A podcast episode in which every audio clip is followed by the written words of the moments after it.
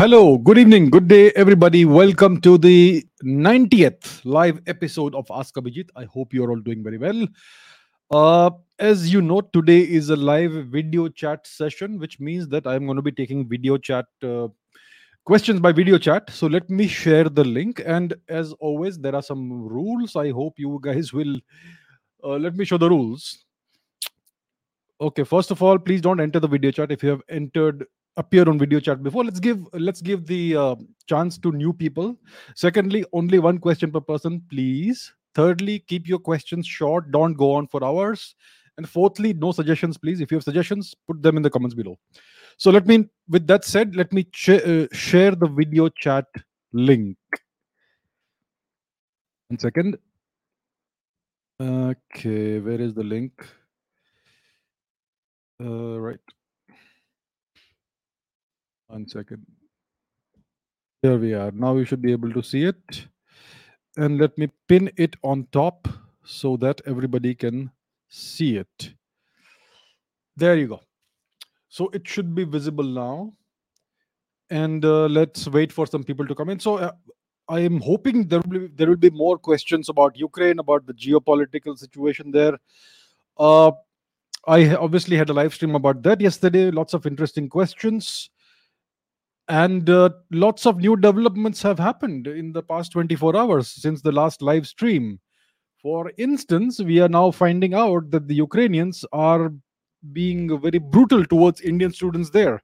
Indian students are essentially being kept in ukraine as hostages. They are being they are not being allowed to cross over into poland pe- people of other nationalities uh, of other european nationalities are being allowed to cross into poland but indian students are being beaten up brutalized. Even girls are being beaten up and they are not being allowed to cross over into poland. So they are essentially the ukrainians are essentially keeping the indian students as hostages and they are beating them up. So yesterday after the live stream i got lots of comments about people saying that i am supporting russia. I am pro dictatorship i am uh, you know that sort of thing. And we all stand we stand with uh, poor innocent helpless ukraine. I wonder how many of you feel the same way today. I'm sure some of you still feel that way based on principles. Well what can i do about that? Pr- principles. That's not how the world works on the basis of principles. Anyway anyway let's let's uh, let's take some questions uh, let's uh, let's bring in Mr. Deepanshu. Guys, if you want me to take your questions, you need to show your faces. Okay, those of you who are waiting in the in the wings, please show your faces. Otherwise, I will not bring you in. All right, let's bring it with, the, with let's start with Mr. Deepanshu. Hello. Namaste, sir. Namaste, namaste, Deepanshu ji. How are you doing? Where are you from? Sir, I am waiting from since last year. Uh, okay, great, great, great to see you. Where are you from? कहाँ से हो आप? Sir, I am from Jabalpur, Madhya Pradesh. Very nice to meet you, sir. What's your question? Sir, my question is that कि when the 9/11 happened in in America, then Mhm. American soldier entered in Pakistan and killed Osama bin Laden, and recently they well, US US Army killed ISI's new commander in chief. I don't know what is what is his name, Okay. but we all Uh-huh. know about that. Dawood Ibrahim is the mastermind of 1992 Mumbai bomb blast. And Chabihara attack Hafiz Saeed mastermind is living in Pakistan. Then why Indian government is not killing all of them? Yeah, good question. Very good question. The thing is, India is still not America. America is the global superpower. If they want, they can destroy Pakistan next week. They can. They have threatened Pakistan in the past to bomb them back to the Stone Age, and the Pakistanis can't retaliate against America. In the case of India, it's a different situation. We are not as powerful as the Americans, right? We are not. We are a much smaller country in, in terms of military power, economic power, and all that. And secondly, uh, we are right next door to Pakistan. Pakistan could possibly use the nuclear option, right? We will obviously retaliate and destroy them, but we don't want to lose a single human being in our country. So there are certain things that are preventing us from taking such actions, right? We are still not powerful enough. It's not like okay, let's send. The, it's not like the government has the option that let's send a person, but we don't feel like sending. It's not like that. There are lots of considerations. There is a lot of risk analysis that you have to do. And right now, India is not powerful enough to do such a thing. So that is the reason why, even though the terrorists are sitting in Pakistan, as we know very well, we are unable to kill them So, sir, at, as of today. so sir, in future, India can do that. In In the future, future, India will have to grow, grow larger, grow more economically and militarily powerful, become a genuine local, regional, or or global power. Then we can do it. Not yet. Not now. All right, thank sir. you. Thank you. Thank you. Nice meeting you. Good question. Thank you. Bye. Okay, who is next? Let's bring in Mr. Joseph Matthew. Hello. Hello, sir. How are you doing, sir? Where are you from? I am from Ke- Kottayam, Kerala. Okay, nice to meet you, sir. What's your question? Um, considering the fact Russia, it, it doesn't seem Russia will stop uh, at any cost.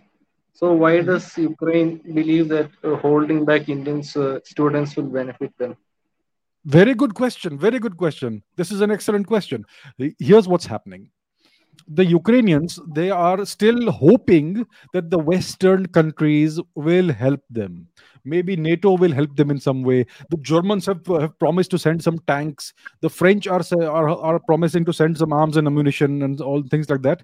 So they are hoping that the more they delay the Russians, the more the tide will turn in their favor. And the russians are being very cautious in the sense that they are trying their best not to have any civilian casualties. They're trying their best not to destroy the cities. If they want they can have kiev in the next 60 minutes. If they just bomb it into the dust they can do it. They don't want civilian casualties. And also the russians will never ever harm an indian citizen so the Ukrainians are holding our citizens as hostages on Ukrainian soil so that the Russians will be will be stopped or the Russians will have to be very careful. They are using Indian citizens as human shields like Saddam Hussein did in the 1990s with American citizens. Right? So this is the kind of cynical and evil and cruel behavior the Ukrainians are are adopting with respect to Indian citizens. They know the Russians don't want to touch the um, harm a single Indian citizen, so they are taking advantage of that and holding young kids, students as hostages. They need to pay for this. So I hope that uh, that explains. Yeah. Yet why is Russia being demonized more than Ukraine? Because the entire social media is controlled by the US. Right. So, and all the media outlets that we consume in India are all English speaking outlets. I, uh, there is a certain Indian TV channel that everybody loves these days. They say that uh, this channel has been reporting Ukraine for a very long time. But please understand this thing. I will not name this channel. But this Indian news channel is not reporting the Indian perspective. They are reporting the American perspective of the of the war. No news is factual. It is all colored. It is all full of uh, various kinds of agendas and opinions right? So that's how it is. So that's why the media is not reporting the factual news. They are showing everything as if uh, in a certain way. You know it's all propaganda. It's not news. Thank you, sir. okay sir. Yeah thank you. Good question. Thank you. Thank bye. You. okay who else do we have? Um uh, let's bring in mr avik hello Hello, sir. Namaste. It's a privilege to listen to you, sir. In past two months, past three months, I've learned more than entire life of like not entire life, but in past fifteen years in comparison to last three months listening to you. It's a privilege, thank you sir. thank you where are you from Sir, coming to my question, sir, from Allahabad, from Prayagraj. okay great great nice to From meet you what's your question yes Sir, if we were to take Pakistan and other countries, let's say after 20 years, Hmm. what should be our approach? How should we do that? And if we were to make that Akhand Bharat again, Hmm, hmm, hmm. adopted from your Okay. title of yesterday's video. Sir, Right, right. Good question. So, see, the thing is this right now, we cannot make Akhand Bharat because the other regions which were in the past part of our civilization, those regions, they are now culturally very different from India. And the kind of culture they have, they hate, they despise Indian culture. So, as of today, if we assimilate those regions, even if we can, it's going to cause lots of clashes and lots of uh, what we call in India communal riots and tensions and all that. So, right now, it is not uh, it is not practical even if we are able to defeat pakistan to reintegrate pakistan into india. It's not practical right now. It's going to change the demographics of india very badly.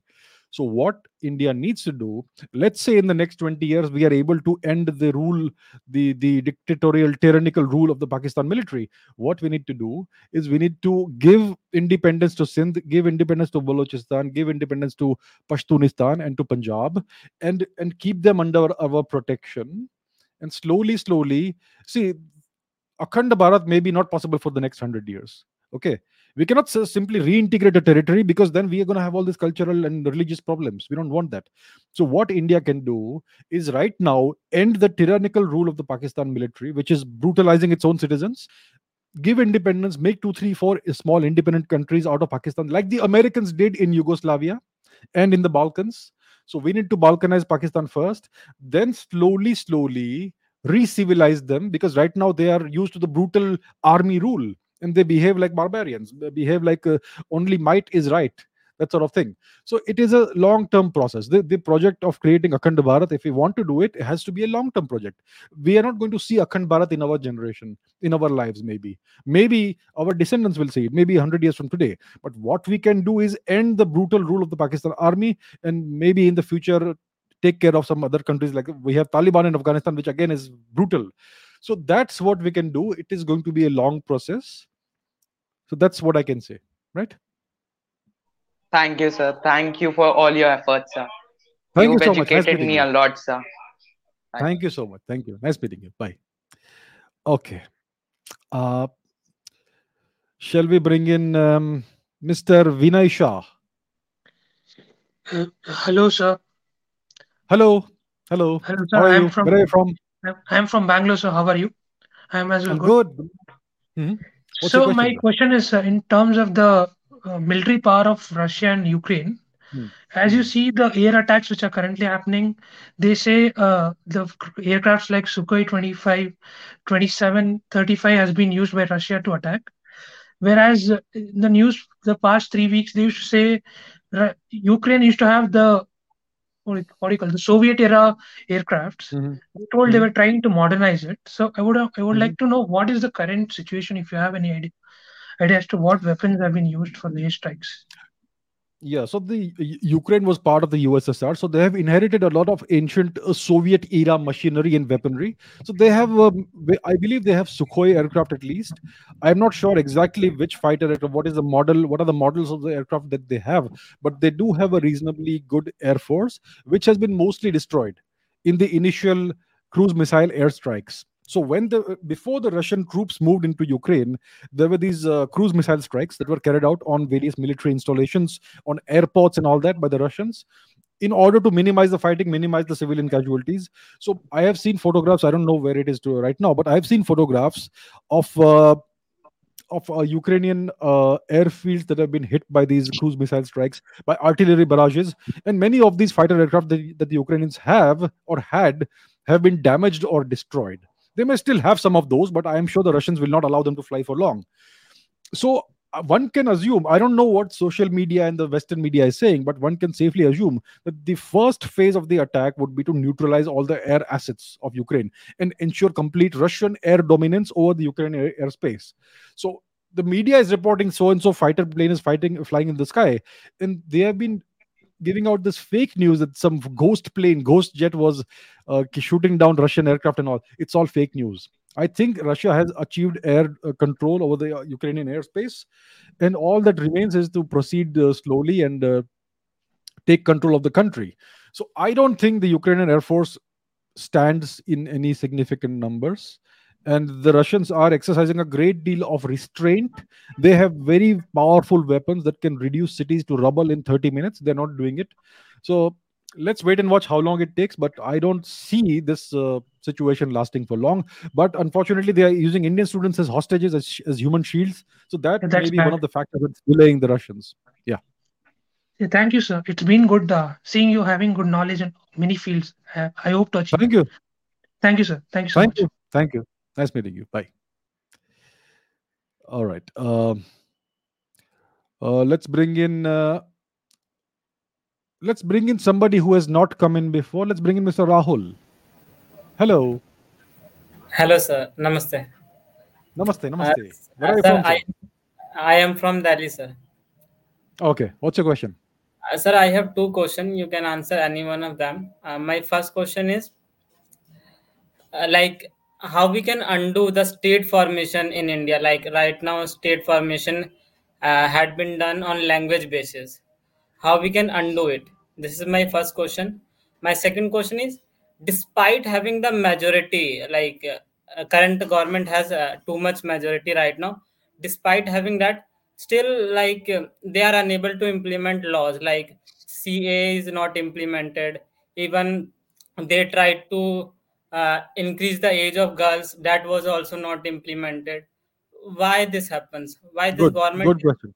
unable to function Okay, let's take question number two. Uh, why is the government not able to do what it seeks to do, even though it has a big majority in parliament? Well, these are there are very significant and serious limitations to what we call democracy. We believe that once you elect somebody, they are in power, they can do anything they want. That's not the case. There are so many un, uh, invisible restrictions that they have to face from within the country, from without the country. For instance, we have the unelected judiciary, which prevents the government from doing lots of things. The government in the in the previous term, uh, they amended the constitution the N, and they brought in the NJAC Act, which is a, a reform of the judiciary, and the Supreme Court just threw it out. Even though the constitution was legally properly changed, all the states were taken into consideration, and the Supreme Court court just threw that out. Is that democratic? So you can see democracy has very serious limitations in this country and, and across the world. So if you believe that the government has all the powers, that is not the case. Then I'm just giving you one example. And then there are all these NGOs in India which are funded from other countries, which means these are foreign interests acting in our country, and they have the right to do PILs in the judiciary, and the judiciary takes it seriously, and then they issue uh, directives to the government. That so judiciary is one thing, and there are so many other things also. I mean, if you do certain things in in India, then uh, foreign interests will engineer all kinds of riots and demonstrations. Uh, you have Amnesty International. We have various other uh, organizations that are funded by the West and by other countries. The farmers' protests were engineered from outside. There are so many examples of foreign interference in India. And if the Indian government takes certain steps, then it will be demonized and uh, the- they will try to engineer a, a regime change. Who knows? Like they've done so many times in the past in other countries. So that's why the Indian government right now, because right now India is not a very powerful country. Our GDP is just about three trillion dollars, which is a middle-level country actually. So today India is not powerful enough to push back against these foreign forces who have their agents and their powers. I'm not I'm not specifying anything, but you know they have lots of these things with their agencies inside India. India needs to rise. India needs to grow more powerful. It become it needs to become a ten trillion dollar economy at least. When we reach that stage, then we will be able to push back, and it will be harder for the world to try and criticize India and try to uh, engineer changes within India. So there are all these restrictions and problems that the government faces. This is not what Indian citizens, the common citizen, can see or understand unless you dive deep into it and you have many years of experience of seeing the patterns. But that's what it is. So democracy is just in name. it's not really a democracy. That's how it is. Okay, sir. Thank you so much sir thank you so much Thank you. Nice meeting you. Thank you. Bye. Okay. Uh, let's bring in Rishabh. Hello. Uh, hello, sir. Thank you for Have you been bringing here me. before? Have you been Have you been on video chat before? Sir, it was two weeks before. I I have I have clearly mentioned in the rules. Please give chance to new people, sir. Please, I'm requesting. I want to give the chance to new people. Uh, Okay, I apologize, but I need to give it to somebody else. Thank you. I have clearly mentioned in the rules. Please don't enter the chat if you have entered before. I want to give chance to new people. Okay, let's bring in Anish. Hello, Anish. Hello, sir. Are you able to hear me? I can hear you, sir. Where are you from? Yeah, sir. Hi, sir. I'm a big fan of yours. The I am from Mumbai, Maharashtra. So right. Meeting you. basically, my uh, question is, uh, you know, uh, right now in uh, in 2022 and 21 end, uh, basically there are many invasions. Means uh, like Afghanistan has been taken over by uh, Taliban.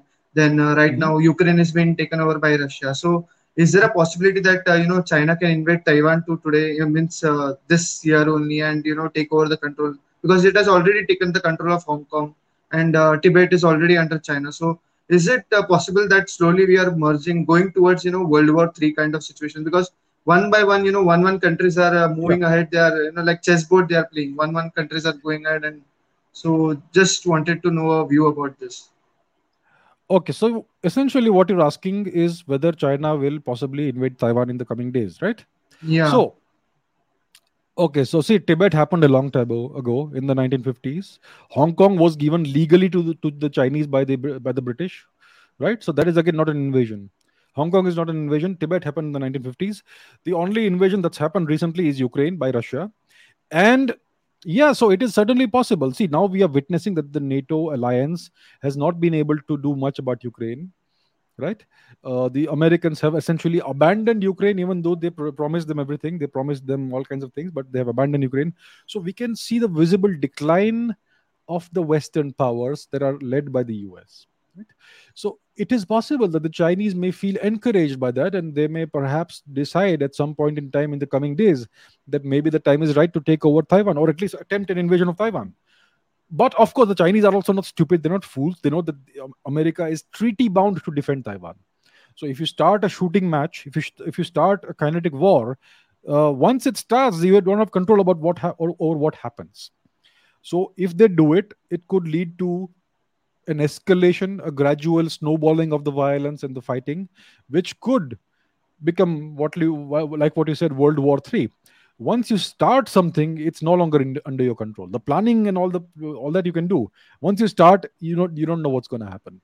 So i don't think world war 3 would if it starts if it does happen i don't think it's going to happen in europe.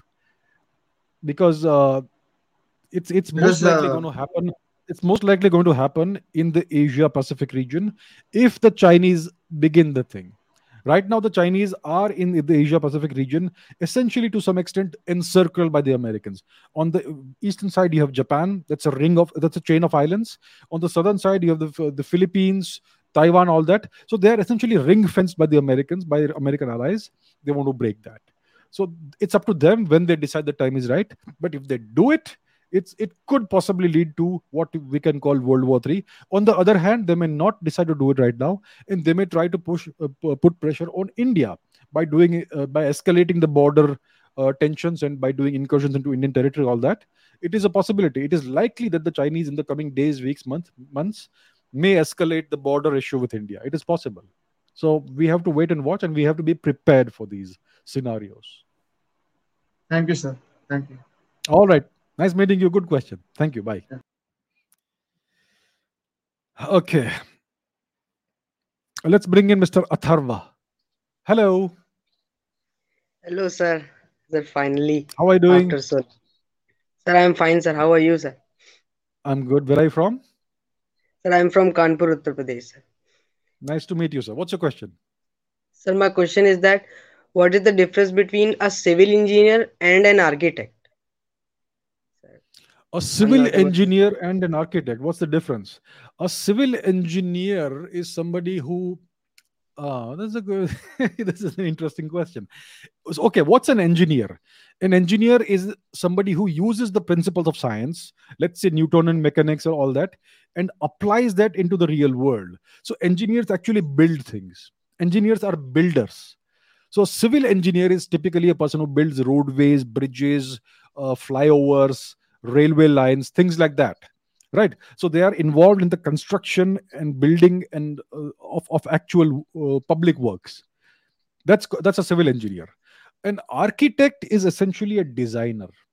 Architects create blueprints of buildings of residential buildings of, of, of multi-storied buildings of office buildings commercial buildings all that railway stations air, airports all that. So architects are designers. They give you the design so the civil engineer will take the blueprint that the architect has created and the civil engineer will bring that into reality. They will actually construct it. And of course they will not go and do it themselves. They oversee the, the workers who are doing it. But it is the responsibility of the civil engineer to actually implement the blueprint and the design that the architect has created. So that's the difference. Okay sir? Sir, so if uh, I'm One I have question, sir, one- sir, it is related to only. that. Sir, it is only one question. Only one question. That.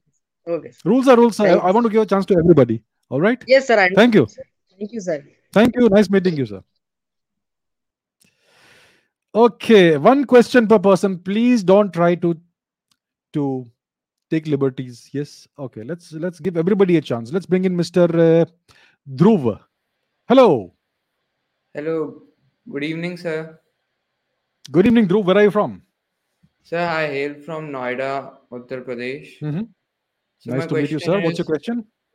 Hmm? so should India send back Ukrainian tourists stranded in Goa to their respective homeland in retaliation of what they are doing to the Indian students there in Ukraine? No, I think India. Yeah, good question. It's a good question. Uh, they are brutalizing our people and all that. See, we have a certain culture of our own. We do not touch harmless. I mean, uh, innocent people. We don't harm people unnecessarily. I know that's what they are doing. I would not recommend that India should take similar actions against the Ukrainian citizens in India, and we should not try to repatri- repatriate them also. Uh, what we can do, what we, what the government of India needs to focus on is to bring back our citizens from Ukraine safely. And we need to put pressure on the Ukrainian government. And if it doesn't happen, maybe we should send some paratroopers there to liberate our, our citizens and to assist the Russians if, if it's needed. And what we can also do is we can possibly deport the Ukrainian citizens from India at their expense. So that's what we can do. I would not suggest that we should uh, take any other action against the Ukrainian citizens because that's not how we do things, right? So, so that's what I can say. That's what I would suggest. Okay, sir, thank you. Thank you. Thank you. Bye. Um, let's let's bring in Arijit. Hello. Hello, sir. Namaskar, sir. Namaskar. Namaskar. Namaskar. Where, where are you from? So, uh, Kolkata. Okay, Uh, what's your question? No. So my question is, uh, like in the ancient times, Bengal was uh, no the powerhouse of Buddhism. It housed Vikramshila and uh, Nalanda, and uh, it had monks like Atisha who were you know very influential and had influences uh, in Tibet, and uh, they helped create uh, Tibetan Buddhism essentially. So my question is, how did this rich tradition of Buddhism come to an end in Bengal? Like there are only one percent of uh, Be- Bengali Buddhists. I know just one family of Bengali Buddhists. So I would Yeah. like to answer. The answer is very simple. The answer is very simple. It is the Turks who destroyed Buddhism. See, the Turks, see, first of all, there is no difference between Buddhism and Hinduism. The British have created this idea that Buddhism and Hinduism are separate. Now, how did the both, both the practices disappear from India is the question. And you're talking about Bengal. Bengal is part of India. Hmm. So, what happened is this these Turks, they invaded India from Central Asia. They came from Central Asia. Central Asia Hmm. used to be uh, it was it used to be part of the Indosphere. So you have, if you look into, if you look at the uh, the archaeological sites in Central Asia, you will find Buddhist stupas everywhere. Destroyed Buddhist stupas. You will also find destroyed Hindu temples that have been repurposed into other religious buildings and so on. So the Turks were familiar with Indian culture in Central Asia, and the flavor of Indian culture that was really prevalent in Central Asia was was what we call Buddhism today. So they wanted to dis- uproot and destroy Buddhism from wherever they found it. So they they were familiar with the statue of the Buddha. They used to call it the Buddh. They called it Buddh. So they used that word for all murtis, for all idols. So when they came into India, they went after all manifestations of what we call Buddhism today. And they eradicated all visible manifestations of Buddhism from India. You will not find it, it's rare to find a single unbroken Buddha statue in, in India from that period, from a thousand years or more before, because the Turks decapitated all the statues, they decapitated all the monks, they destroyed all the universities where Buddhism or Bauddha Dharma was taught, in addition to other things. And that's what they did. They destroyed Nalanda, Takshashila, Telhara, Vikramshila, everything.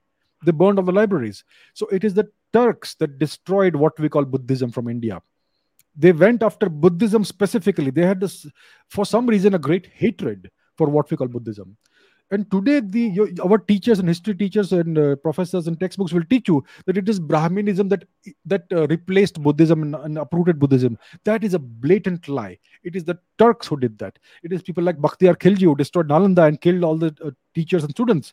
It is people like him and other barbarians who who destroyed what we call buddhism from india and also from bengal. Bengal as you know had vikramshila and many other wonderful places uh, incredible centers of learning and culture which were all destroyed by the turks so that is how it happened Thank you, Okay, sir. And uh, Thank I you. like your show. Thank you.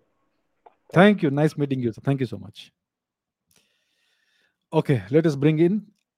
Let's bring in. Whom shall we bring in? Well, let's bring in somebody who has not come in before. If you have come in before, please don't be here. Please, I request you. Let's bring in Mr. Sunil. This is not Mr. Sunil. No. This is Neil. Neil, yeah. hey, All Neil. right. How's it going? I'm good, thank you. How are you? Where are you from? Um, I'm I'm originally from Mumbai, but I'm calling from Sydney, Australia. All right. Nice to meet you, sir. What's your question? Uh, my question is about Indian um our Indian scientist Nambi Narayan.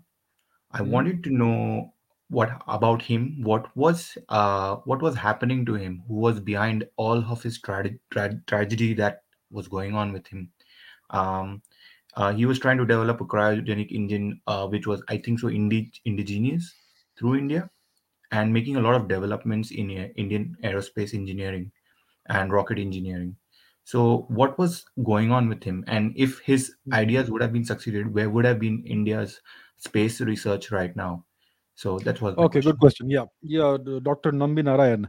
So I have not studied this case in great detail. What I know is that he there were allegations uh, made against him that he was part of some international spying ring or something, and uh, he was arrested, I believe, jailed for a few years or something. I am not very sure about this. I have not studied this case, but yes, you are right. He was he was in ISRO. He was part of the team that was developing the uh, the cryogenic rocket engine technology and what happened is that after the i'm i think this happened more than 20 years ago this this entire incident Yeah. if i'm not mistaken right so um so in the aftermath of the 1998 nuclear tests that india carried out uh, in pokhran the americans our great friends today apparently they had imposed sanctions on india they had prevented the russians from transferring cryogenic rocket engines to india and even the technology that india had purchased from the russians so then India was forced to try and develop the technology on its own. We had to do it ourselves.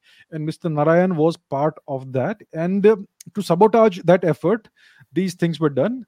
So uh, clearly, he was not spying for a foreign power or anything or, or doing any such thing. It was all manufactured, fabricated allegations. And he had to suffer for it. He had to pay for it by spending. I don't know how long, but he spent time in prison for that. Now, obviously, he has been exonerated. We know that it was all done uh, on purpose. It was it was all fabricated, but it's strange that the Indian government allowed that to happen at the They time. didn't do anything and so about it. Yeah.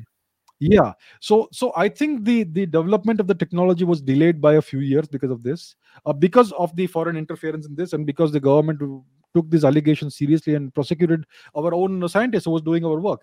Today we have the technology. We have developed the technology on our own. Over, on our own, we have the Vikas engine, and now we are fine. We can uh, we can do it on our on our own. The GSLV uh, Mark III or whatever it is is powered by our own cryogenic rocket engines. So I think the Indian cryogenic program was delayed by a few years because of all this. Uh, I'm sure there must be more going on. Mhm. Mr. Nambi Narayan is the one that we know of, but there must be other scientists who are also targeted in this. I'm Yes. sure. Yeah. I'm I'm guessing. I don't have the information, but I'm guessing it's an educated guess that such interference must have happened. So it delayed our program by by several years, and that's what we suffered. All right, sir. Right. Got my answer. Thank you very much for your time. Thank you. Nice meeting you, sir. Thank Nice you. meeting you. Bye.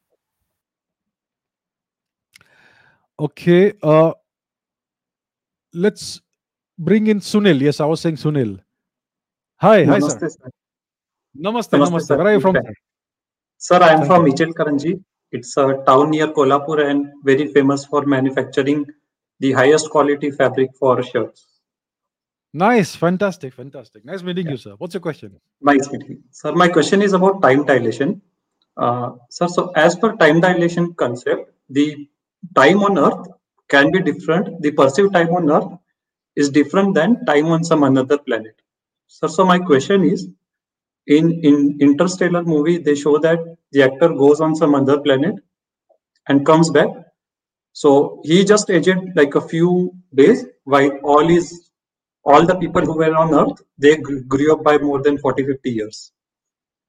Yeah. so my question is, I like I, feel it's only the perceived time which is different on Earth and other planet, but the biological aging which happens in a human.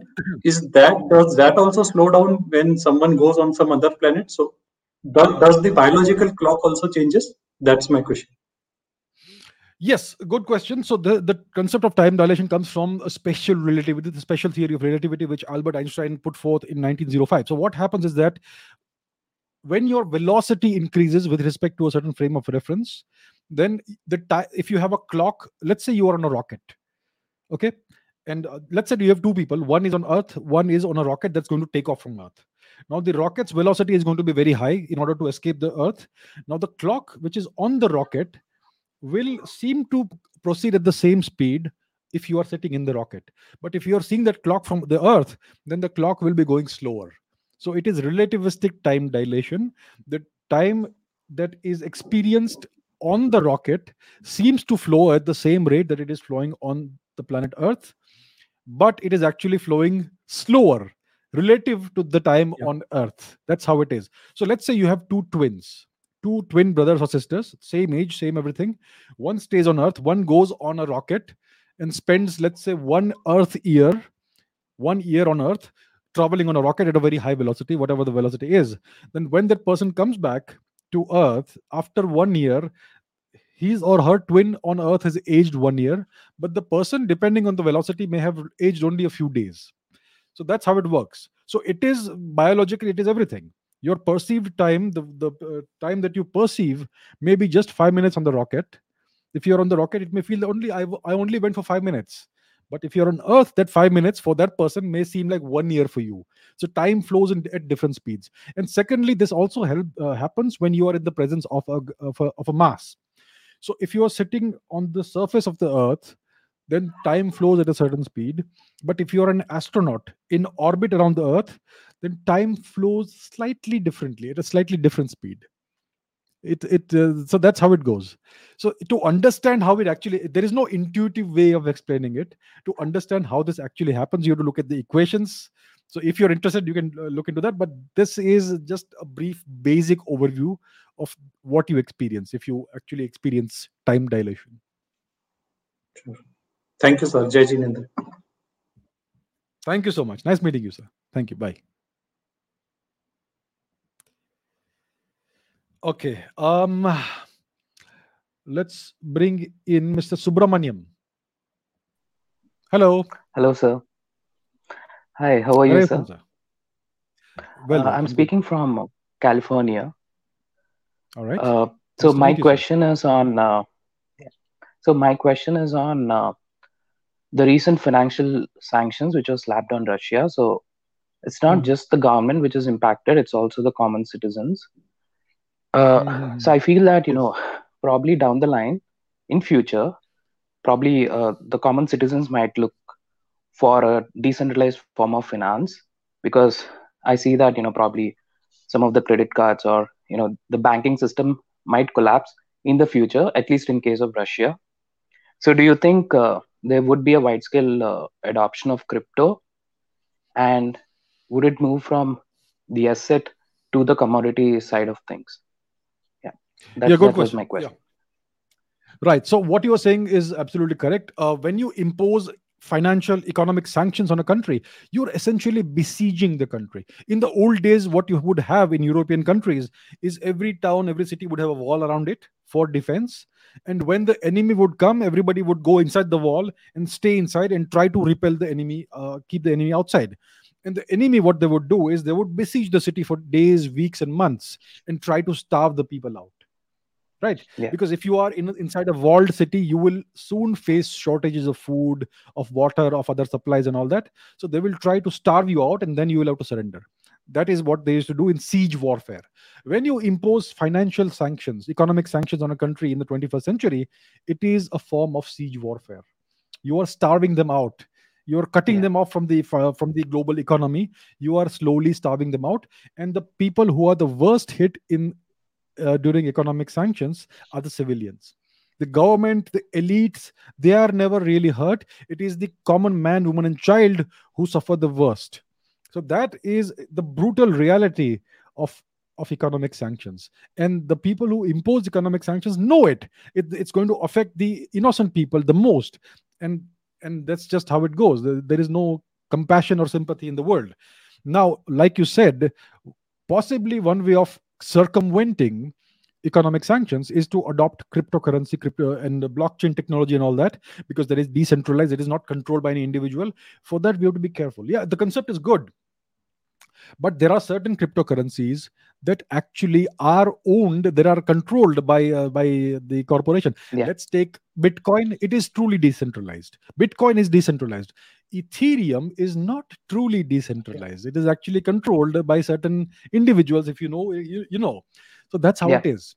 So a truly a proper implementation of bitcoin technology uh, or of, of uh, blockchain technology if it is done right then it is truly decentralized and uh, you will you will actually be able to use it to circumvent whatever uh, economic sanctions are placed upon you in case that is done.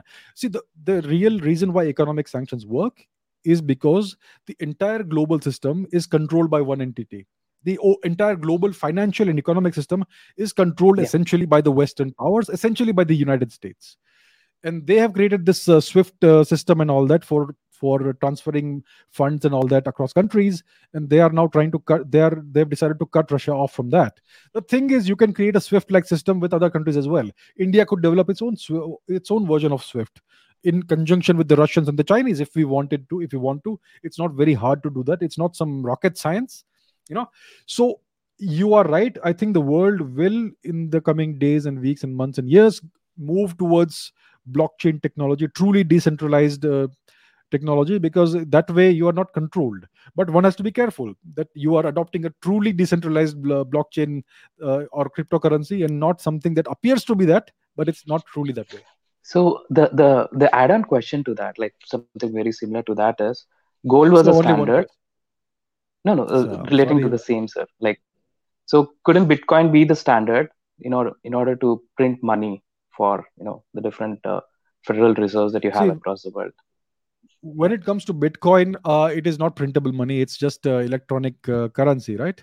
So it could become a standard if the whole world adopts it. Otherwise but the but the people who are the guardians and custodians of the current system they don't want that to happen. Obviously it's it is it is going to be detrimental for to their interests if the world becomes a decent a decentralized place. So they will try their best to prevent this from happening. Or they may try to hijack, hijack the technology and take and make it their own. So that's what we may see in the coming days thank you, sir. Thank all you for your time. Yeah.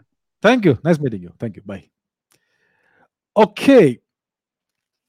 Um, I see that Mr. Putin has come. Greetings, Mr. Putin. Where are you from, sir? What's your name? Uh, I'm Sushant. I'm from uh, Nasik, Maharashtra. Uh, Nice so my meeting you. What's question your is, question, sir? Hmm? my question is, in one of your videos, you mentioned uh, about a book in which, uh, you know, they have uh, they have said how British uh, or uh, other foreign powers like Portuguese uh, introduced uh, caste system or rather arm twisted uh, caste system uh, in India. So uh, I'm, I'm not able to find that video. Can you just uh, name the book if you remember? Here is one book, one example. It's called Castes of Mind. I'm not sure if you can see it. Yes, yes, I'm able to It's called Castes of Mind by Nicholas B. Dirks. Castes of Mind by Nicholas B. Dirks. That is one good reference for understanding what really happened. And uh, there must be some more also. I don't remember right now, but I just gave you the reference. So check it out. Okay, thank you, sir.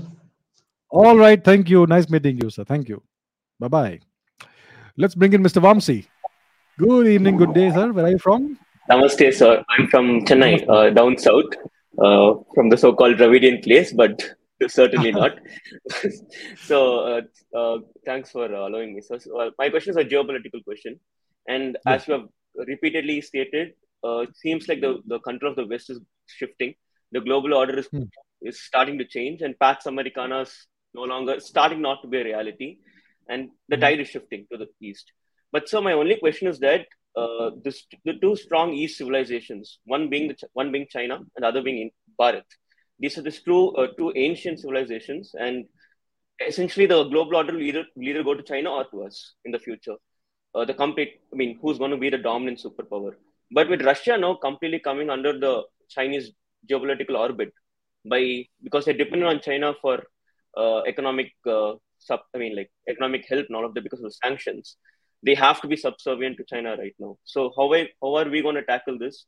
How are we going to grow in the next 20 years alone and strong and come and because we have a legitimate civilization, probably the oldest and the strongest and the most valuable one out there. So uh, Yes, yes. how would we do that? So Yes, yes, good question. Very good question.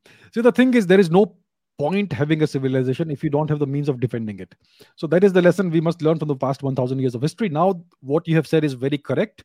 The two old civilizations, the oldest is India, the second oldest you could say is China, the existing ones. And as you are rightly pointing out, now Russia is greatly under the control of China because the Americans are cutting Russia off from the. So, what the Americans are doing is they are pushing Russia into the Chinese arms they are right now in real time in the process of pushing Russia into the arms of China. They are creating a bigger threat than what they would they would have otherwise otherwise faced. They are essentially digging their own grave. That's what they're doing. So they are cons- they are consolidating the bipolarization of the world. The world could have been a nice multipolar place, but the Americans seem to want a bipolar, a, a starkly bipolar world. So that's what they're doing. Now the question is obviously about India, Bharat, and Zhongguo. Zhongguo is China, and India is Bharat. So India is still right now a very small economy compared to China. China is at least al- almost six times larger than India uh, in, in, in economy GDP terms. India is about $3 trillion and China is about 18, 19. I don't know exactly what the number is, something like that. So India could easily be subsumed by China if the things go the way they are going. In the, um, and uh, now the world is going to be quickly militarized. The Germans have announced that they're going to be spending a lot more on on, on defense, more than two percent of the GDP. I yesterday said India needs to double its uh, its military spending. It needs to happen now. It is it's very important. So now we're going to see a, an increasingly militarized world. That India is is now in a difficult position whether we realize it or not we're going to have to find a way of sustaining of sustaining 10% plus economic growth for the next 10 20 years while remaining safe while preventing other people like essentially china from trying to break us up. So it's going to be a very very interesting tightrope walk that we will have to do the next 10 20 years there is going to be a lot of diplomatic balancing we will have to do balancing of various powers the americans are right now being very vindictive towards india because we were neutral in the in the UN uh, Security Council, we did not condemn the Russian actions, which essentially, even by re- remaining neutral, we are siding with Russia. Actually, that's what it means. So the Americans, especially if you see social media, they're attacking India viciously right now. So I don't know how long the so-called alliance or or partnership with America may last. We have the Quad relationship with the Americans and other countries like Japan and Australia.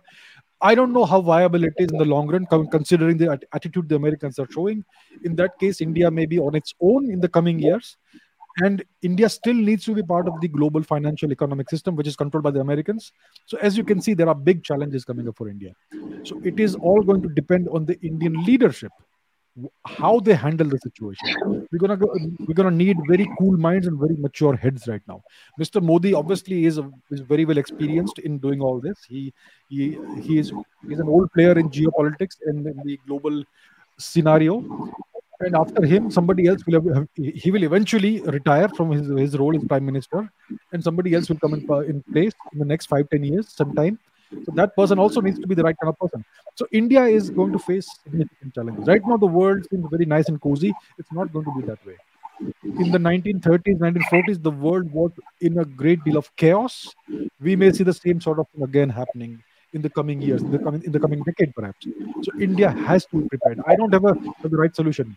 I don't have the exact solution for India's problem. The only solution is India needs 20 years of To invest relative peace and high growth, high economic growth. Because if your economy grows, your military spending can also grow proportionately.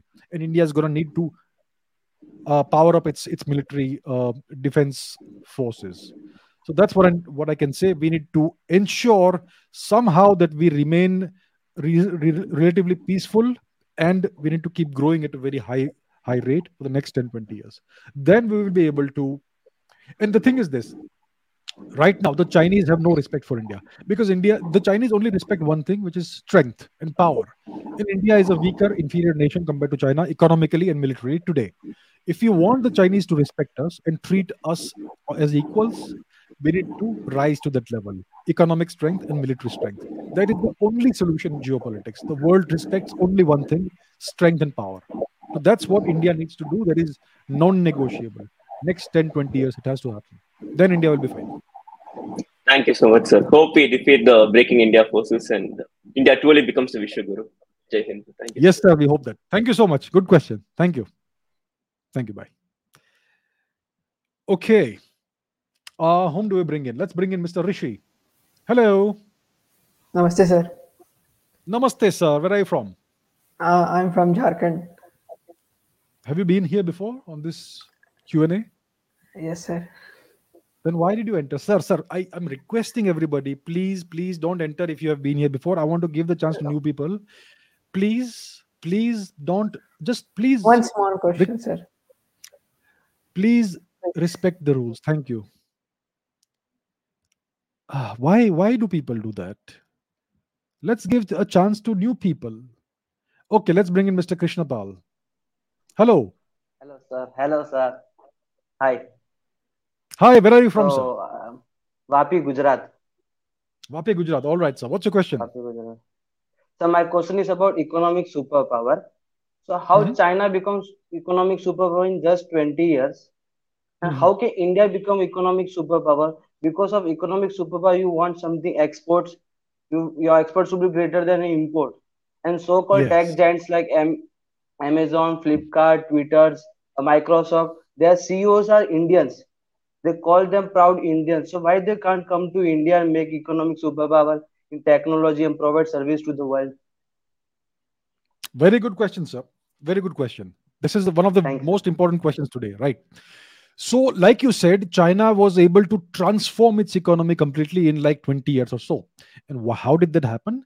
It happened because the Americans aided and abetted the rise of China. In the 1960s, the Chinese and the Russians, the USSR, almost went to war. The USSR leadership had decided to nuke China. They had decided to nuke China. The Americans stopped them from doing that. And and then they brought the Chinese into the American orbit. They allowed the Chinese to become part of the global economic system, and they transferred all of their manufacturing needs into China. So they, they the Americans deliberately, systematically turned China into a manufacturing powerhouse.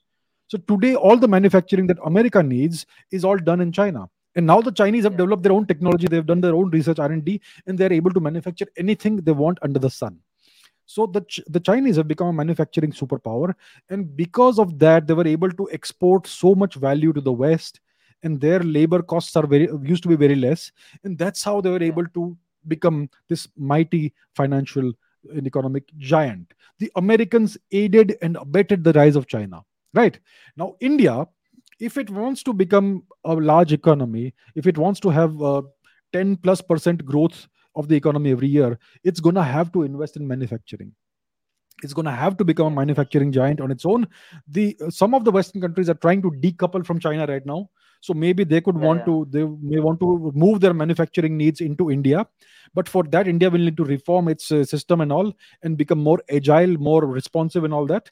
So there are some certain challenges, but India can do that. The thing is this: the West, the, the Americans willingly helped the Chinese rise this fast, very fast. They are not that well dis- predisposed towards India. Right. The Americans have always had a certain hatred for India, whether you realize it or not.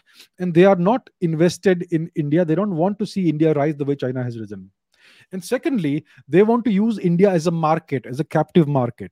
They want to sell things to India. They don't. want to- They don't want to buy things from India. So that's why country uh, companies like Amazon, etc., they are coming into India and they want to use India as a place from which they can extract value, not something into which they will give value. So that is the big challenge India is facing today. That's the big challenge Just India is facing today. Sundar Pichai and Satya Nadella, why they come to India and make India tech giant? What will they get in India? Are there opportunities for bright people in India? Yeah, We why I'm don't even have sufficient this, jobs in the country. Yes, this current Indian government can provide that or not? it will take time. Even if they have the willingness to do it, they will have to reform the system. The system is rotten. It has been rotten for 70 years. It is built on the foundations of Nehruvian socialism. All the systems are like that. There is so much red tape. There are so many regulations. The bureaucracy is horrible. to change that takes a lot of time there is so much see when you have a nation of 1.3 billion people any change takes long time even if you really want to do it there is so much resistance that you face and these are the challenges india is facing so even if the government wants to do this eh, they cannot magically create 10 lakh jobs tomorrow right it's not possible it takes time so that is the challenge that india is facing. So it's going to be tough for india in the coming days and uh, in the co- co- couple of decades. But we have to overcome these problems. So that is the challenge the government faces today. Thank you. Thank you. okay sir. Thank Nice you. nice you. nice question. Nice meeting you. Thank you. Bye. Let's bring in mr kishal. Hello. Hi, Abhijit. It's nice to finally meet you. Um, I'm speaking from Singapore. Um, All I'm right, a nice to meet you, Singaporean of. Indian heritage. Sorry, can you hear Mhm. me well enough? i can i can yes Okay, great. Um, so my question is: Is it possible to re-establish a Sindhi ethno-linguistic state in India today? And if so, how? And I ask this question because um, during the partition of India, all of the religiously diverse border states uh, were cut into two: one for Pakistan, one for India, one for the Indic religious people, one for the Muslims. Bengal and Punjab, for instance. However, when it came to Sindh, the entire province was annexed to Pakistan. Not a single portion was left for India.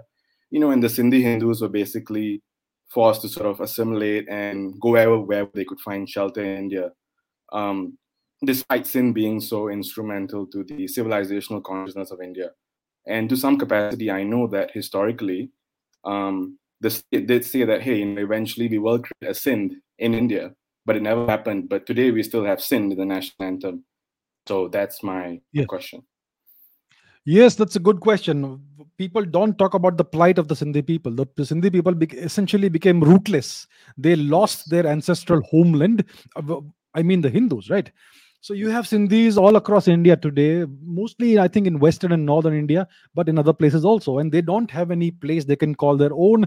They have simply uh, adopted various parts of India as their as where they live. So the question is, um, can we re-establish a Sindhi homeland in, in India? It's it's very hard to imagine something like that happening unless we re uh, unless we liberate historical Sindh from the Pakistanis and and make that uh, the real Sindh again. Because today, even if you look at the region of Sindh, it no longer has a Sindhi character. If you look at the city of Karachi, a hundred years ago, it used to be Sindhi and Balochi in, in nature. The three languages that were spoken there were Sindhi, Balochi, and Gujarati. Today, the language that is spoken the most is Pashto in in in uh, Karachi. So what you see is that the demographics and everything has been re-engineered in Sindh. So even if India were to liberate Sindh, there is this. We know that there is this uh, Jeay Sindh movement, freedom, uh, Sindhi freedom movement that's uh, going on in Pakistan. And even if we were to uh, liberate Sindh from the Pakistani army, still the demographics that have been put in place there will be very hard to alter unless we have a time frame of 200 years. But So sounds like a unfortunately, what pipe we- dream. It, sounds, It sounds like bit a pipe dream, you're right. Yeah. What about Unfortunately, yes, establishing Sindh in India? Yes. Uh, establishing Sindh in India, what for that to happen, we would have to clear a part of India, some region of India, of all the people who belong there, and then bring Sindhis Mhm. in there, which obviously is not feasible. It's not practical. It, it, it would be unfair to the people who live there, right? So, unfortunately, the thing is, it's not possible to establish a Sindhi homeland, a new Sindhi homeland somewhere in India, unless all the Sindhis of India were to decide um, voluntarily to relocate to some some part of India, let's say some some state of India, and establish a kind of homeland there. I don't know if it's even possible or feasible. So, So it's it's very impractical, unfortunately. I know parts of historic Sindh lie in present day Gujarat and uh, Rajasthan, and Sindhi No. is still spoken there. Historic, I mean. You have you have a significant Sindhi population in Rajasthan and Gujarat. I believe it is uh, it is the case, but uh, that has never been historically part of Sindh. Those regions. Sindh has always been west of Kutch. You know, Kutch is the western part of of Gujarat. Yes, Sindh has always been historically west of Kutch. So Mhm. Gujarat and Sindh have been neighboring states historically. So no portion of Sindh is in India today, unfortunately. That's that's for the Can problem you just touch on why this happened? Why were the Punjabis given Punjabi Hindus and Sikhs given a land, Bengal Hindus were, but the Sindh Hindus were not? It's what the British engineered, and the Indian uh, so-called leadership accepted it. Just wrong. Okay. Okay, All right. it. Good Yep, question, thank sir. you. Nice meeting you. nice knowing that. Thank you. Nice to meet you. Thank you. Okay, let's bring in somebody else. Let's bring in uh, whom shall we bring in? Let's bring in Mr. Virat, who has been waiting very pa- very patiently. Hello, sir. Good evening, sir. Good evening, sir. Have you been here before? No, never. This is Never before. time. Excellent. I like it. What's your question? Where are you from, first of all? Well, I'm from Ghaziabad, Uttar Pradesh. Ghazi- All right, all right. What's your question, sir? Yes, my question is, what do you think will be expected from India and Russia in the Third World War if it ever happens uh, due to China's attack on Taiwan? And uh, what would be US's response on this? Uh, would it be similar to what they responded to uh, attack on Ukraine? Will they just cancel their Netflix uh, account of China people, or will they actually send their troops? So, if the Chinese were to invade Tibet, then there will be an uh, outbreak of hostilities, kinetic warfare between the Americans and the Taiwanese on one side and the Chinese on the other, other side. Now, like I've said before, once warfare starts, once the shooting starts, anything can happen. It can escalate. Other uh, third parties can get involved in this. So, what is the expectation from India? Well, the expectation that people can have from India is that India should take should look out for its own national interest. That's the only expectation the world can have from India. For instance, if China were to attack, uh, attack Ladakh tomorrow or Arunachal Pradesh tomorrow, can India expect the Americans to come and help us? They will not come and help us. Look what look at the way they abandoned Ukraine, right? When the Russians have invaded. Do you think the Americans will come and help India when some, something like this happens? They will not. Even the Russians will not be in a position to come and help India if the Chinese were to attack Ladakh or Arunachal Pradesh or Sikkim or something else tomorrow. So every country needs to look out for its own self interest. Of course, the Americans will say, we expect this from India and we expect that from India and we expect support and all that. But in the real world, you can expect something only if you're giving something else in return. And the Americans are, are offering nothing in return to India. So, uh, so if hostilities break out between the Americans and Taiwanese on one side and China on the other side, India will look out for its own self interests. That's the only thing they can expect from us. So, what should India do if China attacks, invades Taiwan? India should not get involved in it. What India should do is India should immediately secure Nepal and Sri Lanka. That's what India should do. So that's what the world can expect from India to secure its own interests. Nepal is part of the Indian civilizational sphere. So is Sri Lanka. I am not saying India should invade and annex Nepal and Sri Lanka. I am saying India needs to secure Nepal and Sri Lanka. You can interpret secure in any way you want. So that sir. is what India can be expected to do, nothing else. But sir, would uh, Sri Lankans accept that? Because we know that Nepal We will, we will not get. invade. uh, We will not invade Sri Lanka. We will not occupy Sri Lanka. We will not annex Sri Lanka or Nepal. We will simply secure these territories. That's all. All right. Thank you. That's sir. all. Thank you for your time. All right. Thank you. Bye.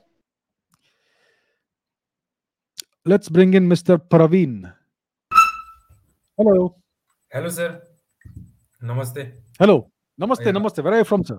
Yeah, basically, uh, I'm from Indore, Madhya Pradesh, but currently I'm talking from Milan, Italy. And then this Milan, Milan. Milan. Arrivederci. Yes, sir. What's your question? So my question is basically related to this: what is happening around us. So uh, how Yeah. do you see how do you see this uh, veto thing in the United Nations? First of all, uh, it seems that the United Nations lost his relevance day by day, and we have seen the failures in many cases in many wars. So what is the significance, and how India should seek to get first of all the veto, and uh, uh, according to you, uh, should we actually need that veto or uh, or just it's it's like not uh, that relevant because in Okay, in, okay. in many situations in near future let's say we uh, we became uh, strong and can uh, like uh, go towards Tibet and all this part that we we, we try to annex in India again so wi- will it help actually or it just nothing Okay, good question. Well, the UN, the United Nations, and the veto. So the UN is essentially a useless, worthless body. Uh, in if you look at the uh, if you look at the structure of the United Nations Security Council, you will see that it reflects the world order the way it was in 1945 at the end of the Second World War. So the victorious powers in the Second World War were given permanent seats on the UN Security Council and India was offered this a permanent seat, Yeah. not once but at least twice, if not thrice.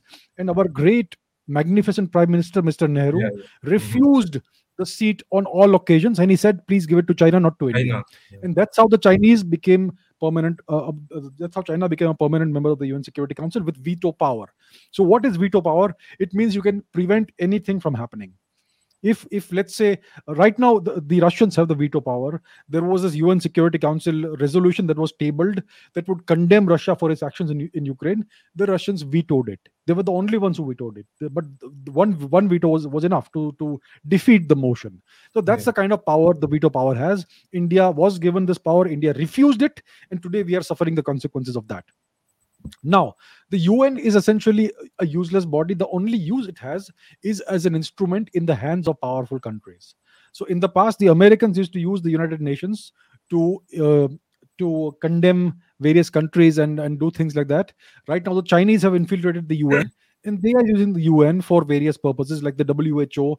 So they, they made sure that the uh, Wuhan virus was called COVID instead of the Wuhan whatever, and they things like that, right?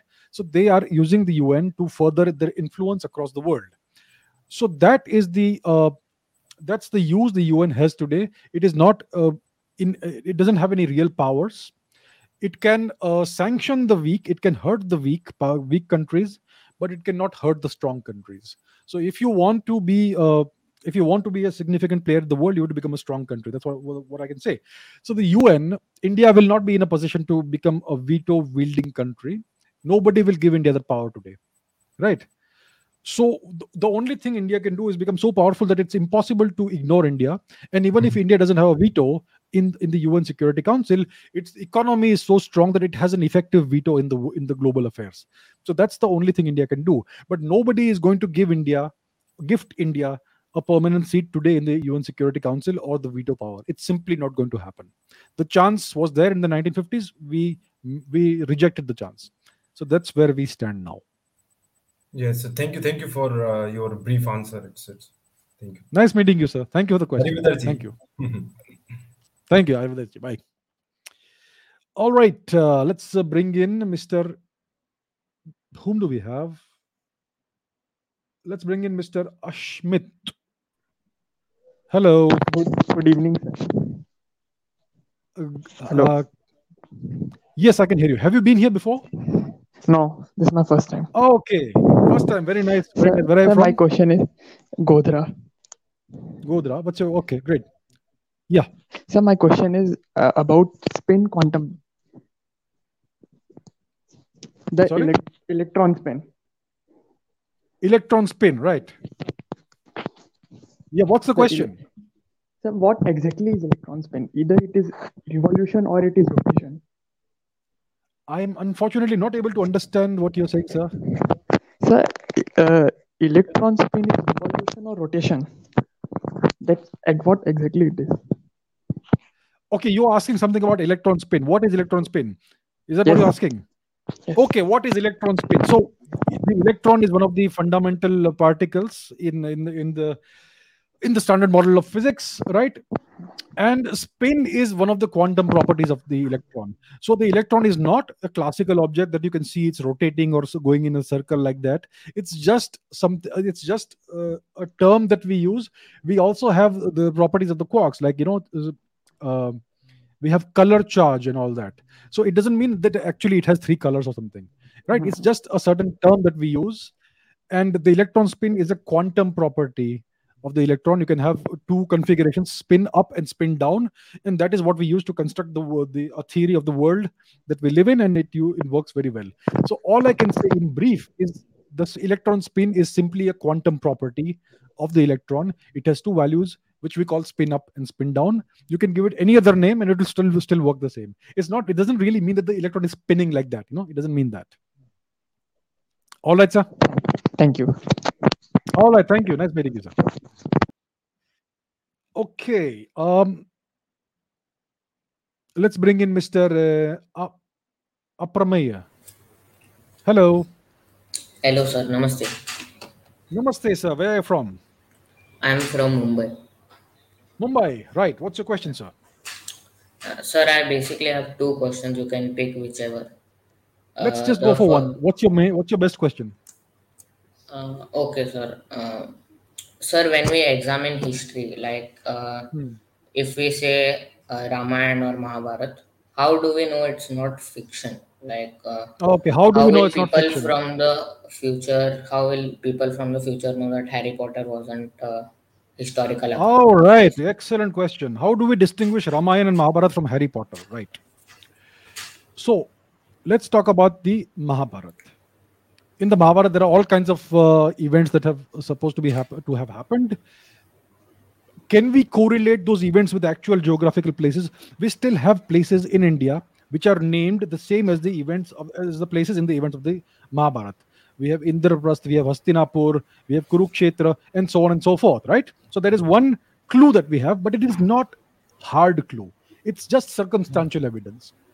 But there is another event in the Mahabharata, right, in which uh, you have uh, the great warrior Arjun who goes to the capital city of Lord Krishna, where he was the king. It's called Dwarka, and he witnesses the destruction of the city in a tectonic event, in an earthquake, and the city slides into the ocean and it's swallowed by the ocean. And that has been uh, portrayed as a myth for for all for the longest time. And then when some archaeologists decided to actually examine the seafloor of the coast of the modern city of Dwarka, we found an entire sunken city there, which completely exactly corroborates what is depicted in the Mahabharata. Exactly where the the story says that off the coast of Dwarka you will find a sunken city, and you find it there. So that is unmistakable, undeniable evidence that the events are true. So if one event is true, we can conclude other events. mm, Uh, there's a very high likelihood that all the other events are also true. Now, obviously, over thousands of years, stories get em- embellished. People who are very strong and great warriors are eventually over if you retell the story thousands of times, they are given what we can consider to be supernatural powers. Those have to be looked at metaphorically, not literally. It doesn't mean those people did not exist, right? So that is about the Mahabharata. When it comes to the Ramayana, again, we don't have any. We have all these place names that still exist, Ayodhya and so on and so forth. But there is one structure that does exist, a man-made structure between India and Sri Lanka, the Ram Setu. So once again, there is an event which we can see it actually happened. And that's why we have two clues now, one from the Mahabharata, one from the Ramayana, that demonstrate that these events have bases in actual facts. And if you look at Harry Potter, we know it was written by a person. So Yes. there you go. Sir, I All right, sir. think uh, my question was that uh, if we look at uh, historical accounts, how do we distinguish them from fiction? Like, I'm not Yeah, saying because that we, yeah, yeah, I get it, I get it. specific. We need to look at evidence. We need to find actual hard evidence. And I've just told you how we find hard evidence. All right, sir. Thank you, sir. Thank you. Thank you. Bye. Okay. Whom do we bring in? We can bring in uh, Mr. Rahul. Hello. Hello, sir. My name is Rahul. I'm from Meerut. So my question is, what happens to debt if a nation ceases to exist? What happens to to debt? Yes. If a nation ceases to exist, the debt also ceases to exist. Obviously, who's gonna pay it? Right. That's just how it works. Very simple answer. Yes. If a nation ceases to exist, the debt uh, goes away. If a nation is transformed, then the debt may remain. So, for instance, when the USSR broke up, then all the external debt was transferred to the nation of Russia, which came out of which was the biggest uh, nation that came out of the erstwhile USSR. But if a nation, for whatever reason, ceases to exist, the debt also ceases to exist. It cannot be paid back. Thank you, sir. Thank you. Thank you. Nice meeting you. All right. Um, let's bring in Om, Mr. Om Jain. Hello. Hello, sir. Namaste, sir. Namaste. Namaste. Where are you from? Sir, I am from Tikamgarh, Madhya Pradesh. Nice to meet you, sir. What's your question? Sir, my question is uh, uh, that in in future can India be become the permanent member of the UN? And uh, what are the competition competing com- uh, countries uh, around the globe? Like uh, after 20, if we see modern day Africa, uh, it's uh, it's like now India in the 60s or the 50s.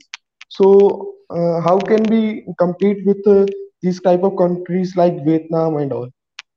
in the upcoming future? Okay, so the question firstly is Can India become a member of the UN Security Council? How to do it? There is no way to do it. The UN Security Council is frozen in time. The it, it, represents the way the world order was in 1945. It needs reforms, but the but the permanent member states, the five permanent members, will never allow reforms. So we can keep on uh, requesting and begging and pleading. It's not never going to happen. So there is no way India can become a member, a permanent member of the UN Security Council, a veto wielding member right so that's not going to happen there are other countries like germany and japan etc who also deserve membership but they will not be given that india is the one with the uh, biggest claim but india is not going to get that thing so uh, once you miss the opportunity you it, doesn't come back now when it comes to competing with nations like vietnam there is no competition vietnam is a tiny country compared to india its economy is tiny compared to india No, sir. if was india uh, rises yes sir like the manufacturing hub. You said that the Uh-huh. cost labor is also there is also cheap. Yeah so india can take advantage of its enormous size and scale by making some reforms in the economy in the in the way that things are run and make india very attractive for western nations to move their manufacturing to. It's very simple. Make it attractive for them to move their manufacturing base to india instead of china or somewhere else. Because india has the scale india has the manpower india has the population. And if india makes it financially uh, attractive and if it make if it makes it painless from a bureaucratic uh, red tape perspective then it will happen and the gentleman has left all right uh, let's bring in mr sujai Hello, sir. So first of all, uh, happy Science Day in advance, uh, sir. And Uh, my question is, uh, Where are you my from? question is, uh, uh, sir, I'm from Pune, Maharashtra. all right all right okay Uh, so my question is, uh, like uh, the previous uh, people, they asked about uh, what will happen. You know, so if we are supposed to beat uh, China and Pakistan, etc. Sir, my question is, uh, as I told you in your last video, uh, we have to become the 10 trillion economy. So, as an individual and as a nation, what steps uh, should I and the nation take to make that happen? uh, firstly have you been on this video chat before Uh, no, sir, no. This is my first time. okay okay. Okay what steps can the people of india take? There's nothing the people of india can take uh, can do unless the government reforms the system. Right. What we can do from our perspective is to uh, remain in india instead of going out to out to another country the brain drain. Let's not do that and try and contribute whatever we can in whatever way we, we can to the indian economy. So some of us may be good at entrepreneurship. So start a business and and uh, manufacture something in india or or or do something which contributes to the indian economy to the indian intellectual capital or if you so, so- so something like that. Individuals can do very less. The people who have power at scale they are the ones like chief ministers prime ministers etc they are the ones who have the real power to quickly change the country and transform the country. But even that is easier said than done because the system is built in such a way it's very hard to change. But it's happening. We can see lots of changes happening in the past 5 7 years. It needs to carry on and accelerate further. So it's very hard for an individual to con- to contribute significantly to the economy and to the country unless you position yourself to a, to a place where you are in a position of power and you can do things at scale. So put yourself in a place where you can contribute at scale not as a single person but at a, at a larger scale then you can make a difference Thank you, sir. Thank okay you very thank much. you thank you very much okay let's uh, bring in mr siddhant hello Hello, sir. Can you hear me? hi where are you from I'm from Assam. assam very nice very nice Where are, oh, what's your question sir Sir, I have two questions. You can choose which one you have to answer. So my first question just ask me one question to just ask me one question Uh, okay. So my question is related to Mr. Nehru, our fa- favorite. So he was more or less a, a Bri- British guy who was like he, he was controlled by British, but his policies were more or less Soviet Union oriented, which were like opposite opposing British. So why was that? if he was a British guy, he should have Okay, okay, I get it. You're right. Okay, I get it. Okay, what you're asking is even though he was a big Anglophile, he was educated in England, all that, and he was like culturally British or whatever, his policies were very much socialist and pro USSR. And you want to understand why it is so. It's because he was a Fabian socialist. There was, a, there is, I believe, still maybe in England, in the UK, the Fabian socialist, Fabian Socialist Party or whatever it's called, Fabian Socialism movement. So Mr. Nehru was um, was a member of that. And Fabian socialism is all about very slow incremental change. Don't do any big change. Keep it slow and steady and incremental.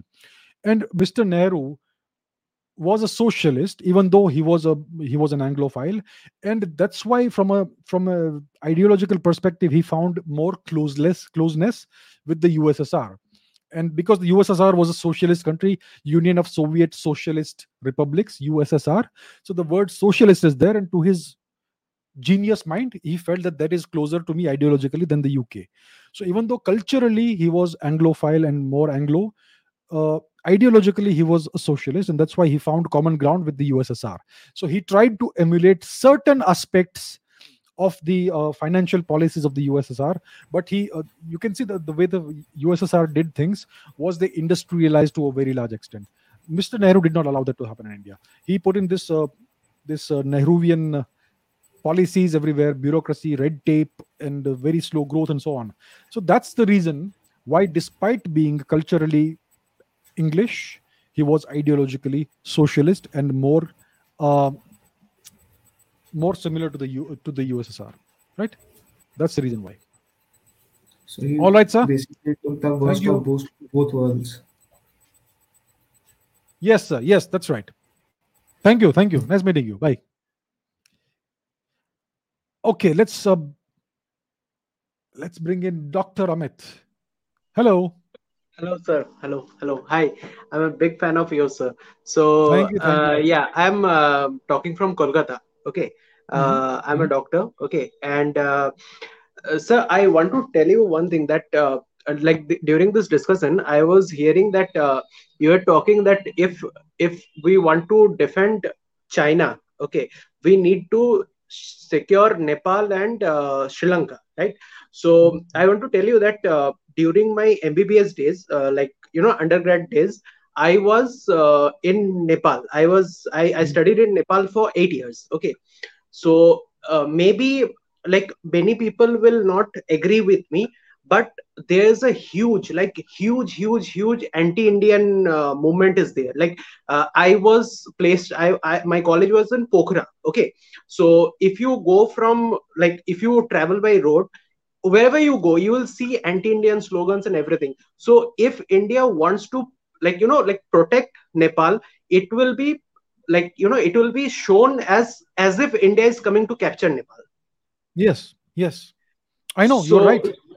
So so so what is the what is the way like like say suppose nobody told anything uh, to russia you know like like obviously this ban and everything is going and i don't think it is not making much sense. So god forbid if if china uh, like you know attacks india tomorrow so will anyone stop china? Because you know in uh, past also we have seen that russia has Yes, a history of like you know taking china's uh, side during last indo-indian indo-china war also so what is the exact uh, scenario that will take place that Okay, I get it. I get it.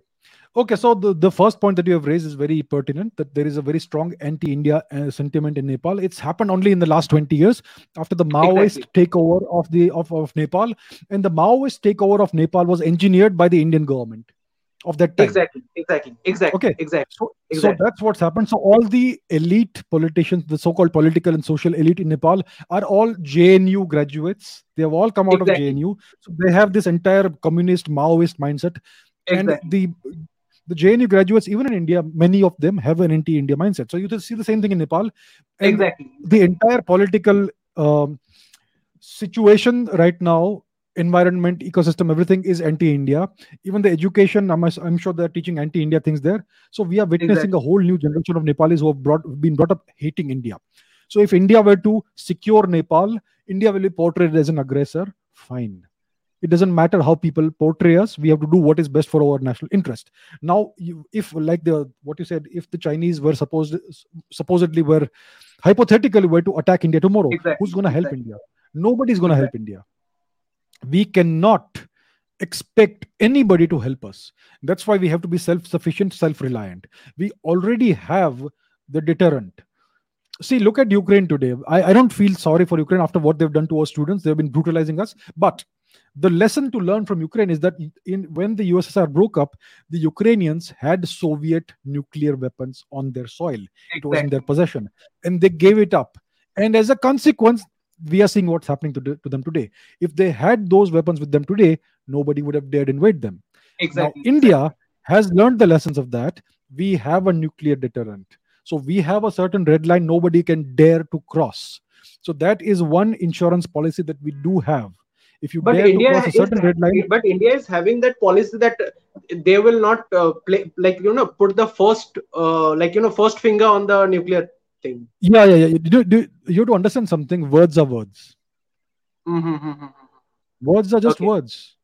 We can have a policy. We can decide to change the policy tomorrow after the war, war starts. We can change policies anytime. We have not signed an agreement with the world that we will do this no matter what. Okay right? okay okay okay words okay, are just words.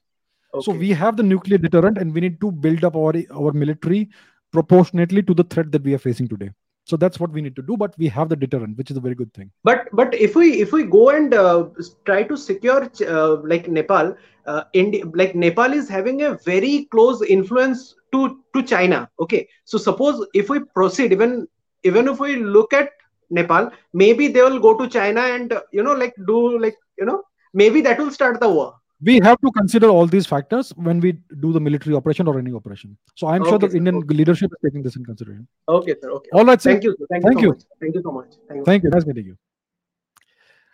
Okay whom shall i bring in? Let's uh brinda raka hello. Hello, sir. I am from Hyderabad, and I am really a great fan of you. And my question is, thank you sir. Uh, Homi Jehangir Bhabha, our uh, father of uh, nuclear, our father, uh, nuclear scientist, was killed by CIA. So, if he had been alive, so how much we could have advanced in our nuclear technology? I was seeing a video just now that uh, uh, our um, we don't possess um, what we say uh, nuclear uh, submarine technology. So even uh, now we have, I think, uh, made the nuclear uh, uh, submarine uh, reactor, but it is not as efficient as America's. So Okay. if he was alive, uh, how much we could have grown? Okay. That is my yeah, question. yeah good okay first of all uh, yeah good question sir uh, firstly we don't have any evidence that it was killed by the cia uh, it may be so but we don't have any hard evidence that can prove that okay you never have the proof for that now the question is like you said we we are developing a nuclear submarine a miniaturized nuclear submarine that we can fit into uh, i'm sorry not submarine. We are developing a miniaturized nuclear reactor that can fit into a submarine. We are in the process of developing it. The first time you develop a technolo- technology it's not going to be efficient enough. The americans have been doing it for decades. The russians have been doing it for decades. We are only doing it now. So it will take multiple iterations of improvements before we have a really good nuclear reactor that can uh, be installed in a submarine. Right now we will do whatever we can with whatever reactor we have. It's still working. It's still something that can power an actual submarine. So it takes time. So it's not about wh- whether mr bhabha was alive or not. It's about the fact that we started this development process only very late. Right? So that's the first thing. Now mr bhabha is not the only person who developed the indian nuclear weapons under the indian nuclear program. We have lots of brilliant scientists who have never been mentioned by name only some people get the prominence. For instance people i see i am not saying mr Bhabha was not a good scientist or anything but only some people get the limelight and they are highlighted. You think the nuclear weapons program depended only on one person? That's simply not the case. See nuclear science uh, nu- nuclear physics is not a very very very hard actually you know it's it's actually quite straightforward. Once you once you have the manpower the the money and all that uh, you can quickly reasonably quickly develop a working nuclear reactor it's not very hard to do that so uh, Mr. Bhabha died in sometime in the 1960s, but we had lots of other scientists who carried carried the work forward. So I don't think the death of one individual has a big effect on the entire program, which depends on lots of individuals who are all equally intelligent. Right? He's not the only guy who was making, who was developing nuclear reactors. There were lots of people who were doing it. He was simply the guy in charge of the thing, the administrator. Administrators are not actually doing science; they're just overseeing the administrative and the managerial work. They're managing the process. For instance, people say that Dr. APJ Abdul Kalam developed all the Indian nuclear missiles himself he was just simply in charge of the program. He was a great scientist, no doubt about it. But he's not the guy who built all the missiles himself. There were lots of people working under him who actually did, the work. Of course, he was guiding them, he was giving them directions, and of course, he was a great scientist. It doesn't mean that he did it himself. It's always a team effort when you are building technologies like nuclear reactors, nuclear submarines, missile systems. Lots of people are involved in that, and only one or two people get the highlight, get the limelight. So we have to understand that the loss of one individual, even if it is done as, a, as an assassination, does not have a long term effect as long as all the other individuals are able to do their work. Right? Yes, sir. So one more question. No, Yeah. sir, one question only. Uh, just one, sir. Just one, sir. If we, uh, if the IITs are uh, the IIT students, if we ban them for like ten years or five years from going outside of the country, can we, you know, bolster uh, the brain drain, brain drain which is going out? We can, can we stop You know, you can you can you can keep people in India at gunpoint. It doesn't mean they will contribute anything to India. We have to develop our own. Uh, uh, we have to make sure that everybody has the job that we can offer to them in India. Right. Right now, we not we don't have that. So, all right. Thank you. Thank you, sir. Thank you. Thank you. Okay, let's bring in Anuj. Mr. Anuj. Hello. Hi, sir. Hi, sir. I have been a great Hi, fan where of yours ever since. Thank you. So I have something, some questions for you, sir. Uh, Um, please ask me only one question and please state where you're from. I'm from Sironj, Madhya Pradesh. Yes. All right. Yes. So, sir, we were familiar to this concept of deep state when it comes to America, Yes. and and this this this uh, concept of uh, has been shattered in pieces ever since this Biden administration has took over the command. Sir, um, um, the, uh, as you know that in Afghanistan they, they they they just abandoned the billions of dollars of stuff means Yes, sir. Yes, helicopters What's your question? helicopters missiles and everything just it did it means their common sense didn't uh, poke them that you should uh, mm, get that back to your motherland you know so this reluctance to this uh, this this the this this this uh, dharma their path of doing work uh, they, they have been they are, they are off track means and also their their statements of their foreign um, their as as you know that there are very various there are various spokespersons they they have for their uh, foreign Sir, what is your uh, question? for giving giving advice to foreign my question is that uh, is Yes, sir. deep states What's your question? is, is deep states gonna break or what what do you see the future of this uh, of the world hegemony in future when it comes to america and who who is gonna take power who- specific to america yes Okay. where So what you're asking is is America going to remain the sole superpower in the world? Yes. Will they keep on controlling the world in the future? Yes. What we are what we are witnessing right now, uh, yes in the light of the uh, events in Ukraine, what we are witnessing now is that first of all, the Americans abandoned Afghanistan when it was no longer suitable for them. They no longer any had any interest, and they abandoned Afghanistan to the Taliban, and they left behind billions, maybe I don't know, hundred billion, maybe worth. I don't remember the exact figure. Uh, So that more that than amount, economy of 80 people yes Yes, more than sorry 85 billion dollars worth of weapons they left behind in Afghanistan. And the kind of weapons they left behind, you need specific training to be able to use those weapons. The Taliban don't have the training. So eventually, those weapons will make their way into the hands of the ISI. So essentially, they left behind a donation for Pakistan, the Americans. They abandoned Afghanistan, they left behind a donation for Pakistan, and now they have also abandoned Ukraine when the Russians have invaded. So, what we are witnessing right now in real time is the beginning of the decline of the su- supremacy of the West, essentially the US, in the world. The world is becoming very quickly bipolarized. It was a multipolar world until now, lots of middle powers and strong powers. Now everything is shifting in two directions. One is the Western side, the Americans and, and their their minions, and on the other hand, we have nations like China and Russia and whoever are their their minions. And some nations are stuck in between. For instance, India, not quite sure where we can go. We need the Americans against the Chinese, but the Americans are right now being very vindictive towards India, right? And uh, the, we cannot be on the side of China because they, they want to break us up. So that's Yeah. where we are right now. So we are witnessing a very rapid shifting of the geopolitical balance of power. We are witnessing the emergence of a bipolar world, and we are witnessing the beginning of the decline of American hegemony over the world. 20 years from today, it is quite unlikely that America will be in the same position where it is today. It may have declined significantly, and so so would have Europe possibly. Europe could be at war. Who knows? So we are witnessing these events in real time. So we are witnessing the decline of the West. All right. How how decisive does the position of president becomes when it comes to geopolitics around the world? Means of Okay. How many because additional sir, questions do you have? sir? yes. No, sir. I have just one one request for you. American No, no, Native no. If you, if Americans you have any, if you okay, if you have suggestions or requests, please put them in the comments below. okay, sir. All right. Thank you. Thank Very, you. Thank you. thank you much. Thank you. Bye. Okay, let us bring in Mr. She- Shekhar. Hello. Hello, sir. Huge respect for you, first of all. Thank you. I'm sir. on your Thank you. I'm on your channel for the first time, and uh, Nice to I'm meet you. from yeah I'm from Bangalore. I'm a software engineer. Uh, my question is regarding uh, the realities of the life. Uh, uh, for last like uh, one one and a half year, I've been uh, uh, like going through a lot of articles and uh, going through a lot of podcasts, some documentaries on this concept of theory of simulation.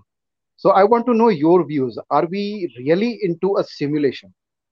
I have spoken to some religious person also about it. I have spoken to some some atheist people uh, uh, people also about it, but they they all have different different views. Like in the Indian the, in the Hindu theology also, there is something called Maya. Sab Maya hai.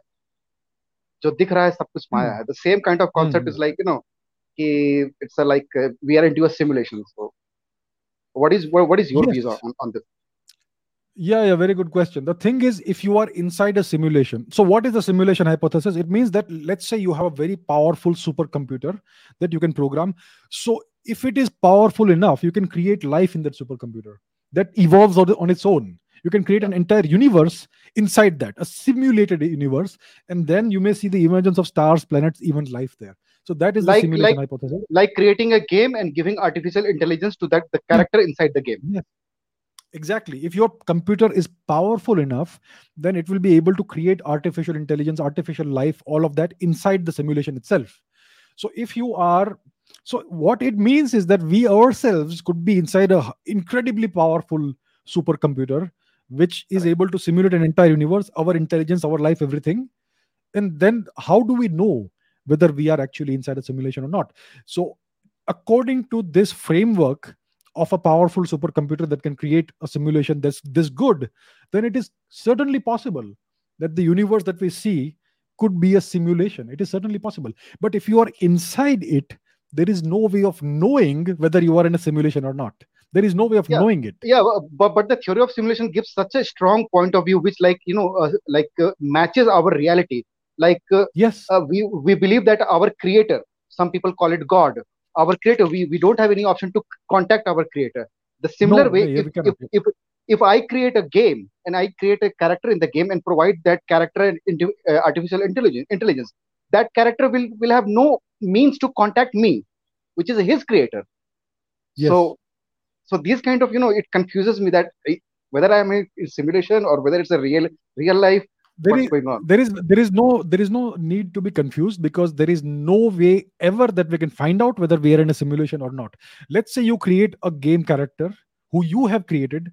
That game character even if he or she is artificially intelligent there is no way that that character can ever contact you or even know that you exist right? Correct. Correct. Similarly if we are in a simulation there is no way that we can know it.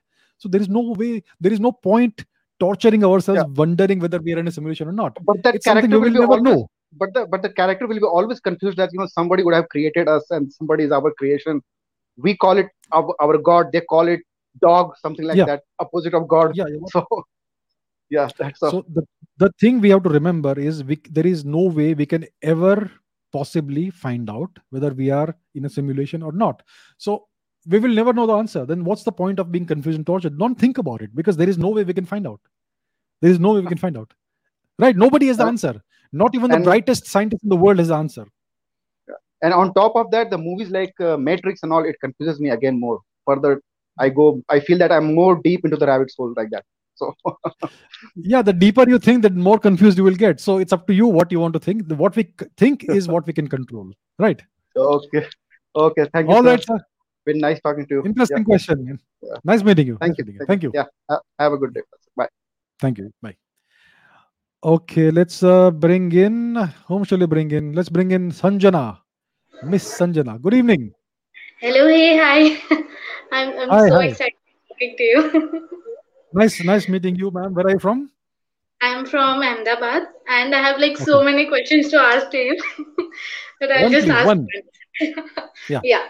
So, um, one question that I have is that uh, we, as a country, India, is facing like two enemies right now. One is China and one is Pakistan. But Pakistan has like so many debts and it's under a very big like economic strain, right? So it is going to disintegrate and break. So is it actually a two pronged, uh, you know, is it actually that uh, a severe threat from Pakistan because the people inside it are, are really in a very bad place right now, correct? With the whole economic strain and they're having, and they're taking money from China, which is like, you know, their interest is like death. We all know that. Yeah, like, we know you that. know, Sri Lanka and things like that. So, you know, that's what So I wanted to ask about that situation that, you know, is it like if Pakistan disintegrates, then what would that mean to India and, you know, about the Hmm, whole things that's happening in there? Yeah. Okay, okay, very good question. So you said we have two threats. One is China, one is Pakistan. I would say we have more than two threats. There are certain unseen threats that we don't even know about, that most people cannot see. The global order is controlled by certain forces who may not be very favorably inclined towards India. They don't want India hmm. to rise, right? So there are other forces that may not be that visible and that apparent.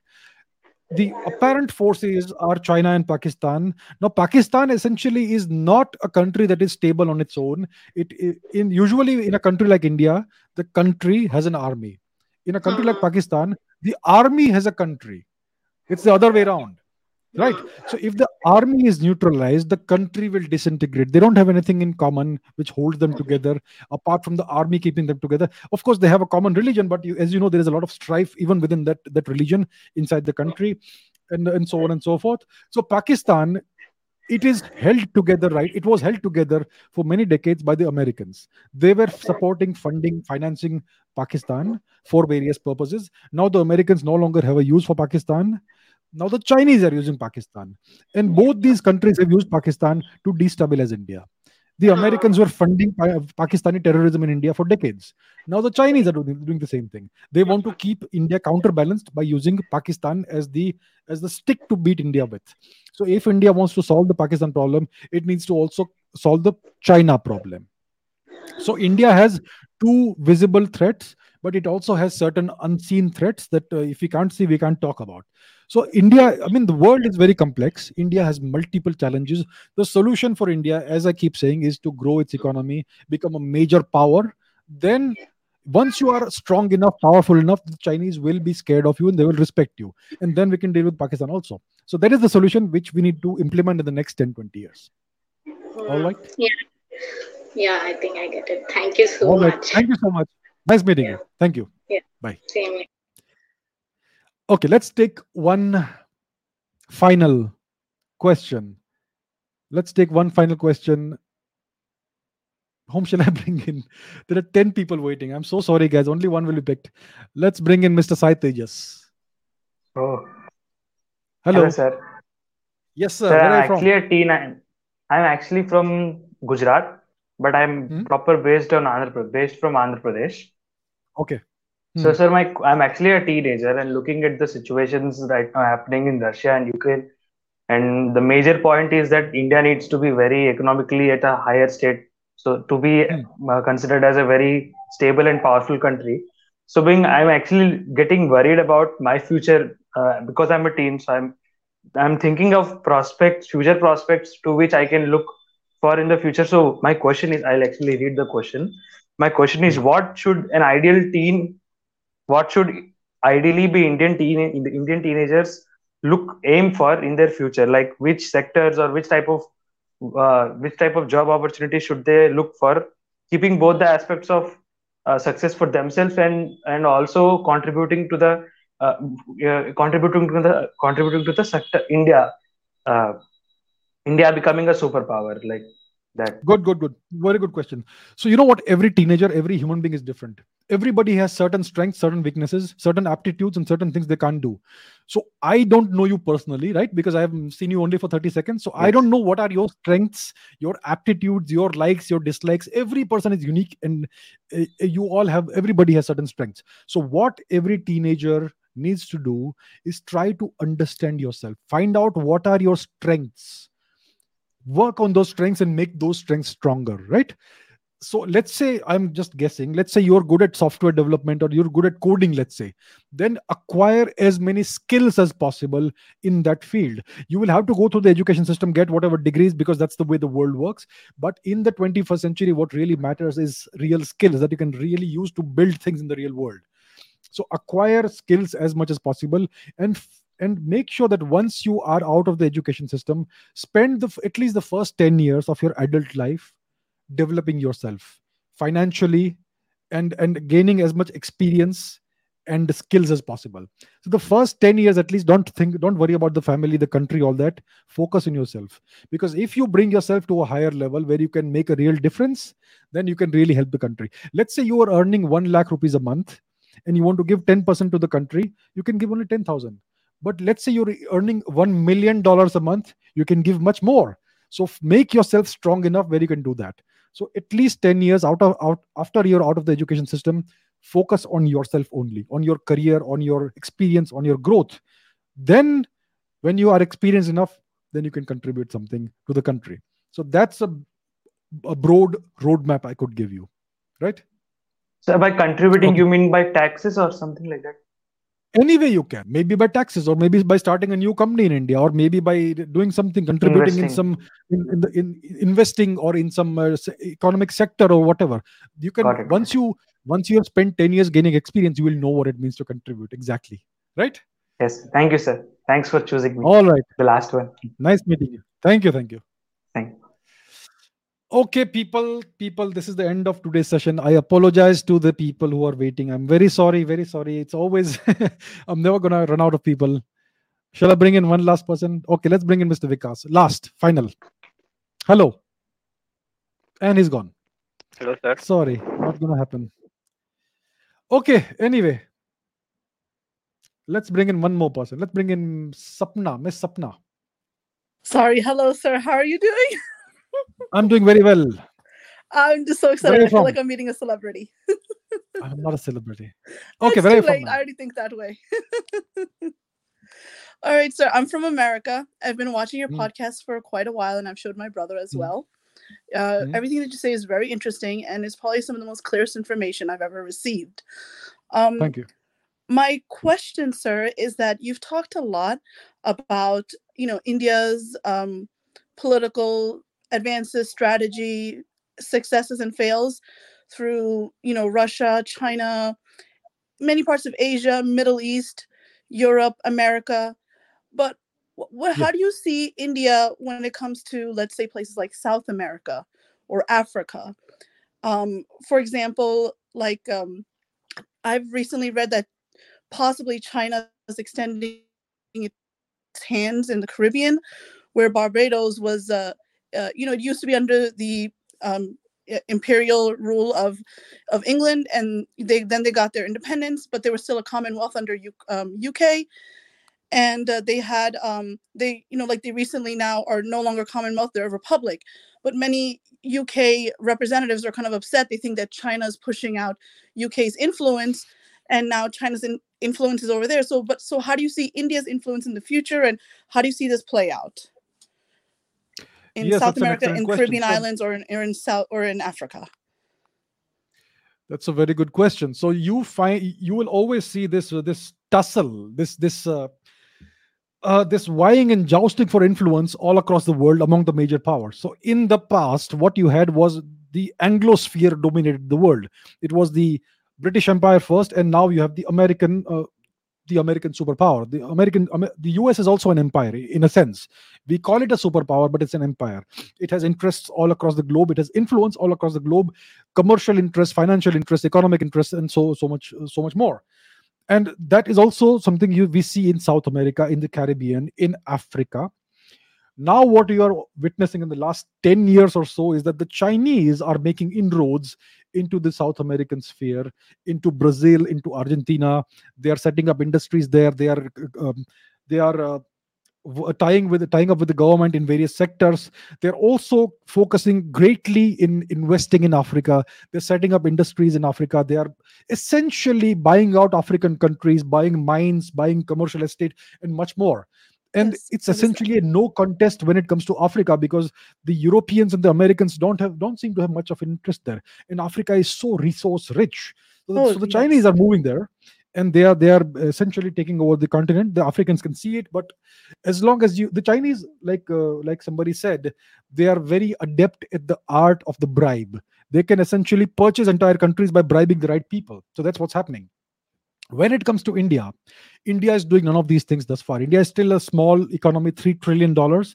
Yeah, I see. India India's, doesn't uh, try to bribe many countries, uh, and not bribing, but I see that India doesn't really do a whole lot of like um, I'm not even gonna say propaganda, but we we unfortunately don't try to promote ourselves on a wide scale culturally. It's very ground root work. It's very much people like you and myself and other people that are trying to promote India, trying to spread our culture, you know, all the positives and things like that. But it's it you don't see like wide scale stuff from the Indian government promoting India. So, so what's the yeah? So what's lacking first of all is is an effective diplomatic outreach. India's diplomatic corps, if you look at it, it's 1,700 strong. We have in India 1,700 diplomats, which is smaller than the diplomatic corps of Singapore. Oh. So for some reason, India hasn't even uh, onboarded sufficient diplomats to have a proper a proper outreach with all the countries in the world. So that's one sphere in which we are so lacking so so visibly. So what India needs to do is we need to onboard people into the diplomatic corps from various uh, backgrounds, scientists, uh, engineers, uh, pe- people from the academic uh, sphere, international relations, and much more. And that's what we could use to to do an effective outreach with different countries in Africa, in uh, South America, and so on. And India hasn't taken the initiative to do that. India also hasn't established trade relations or or uh, investment relations in South America and all in Africa.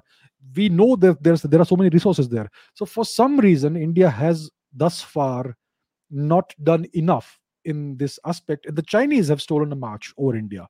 So that's something we need to address soon. So I recall that when um, India during the pandemic, it did a lot of work, like in you know humanitarian aid, and also sending a lot of vaccine to South Africa and also to Brazil. I mean, some of the poorest country got it for free.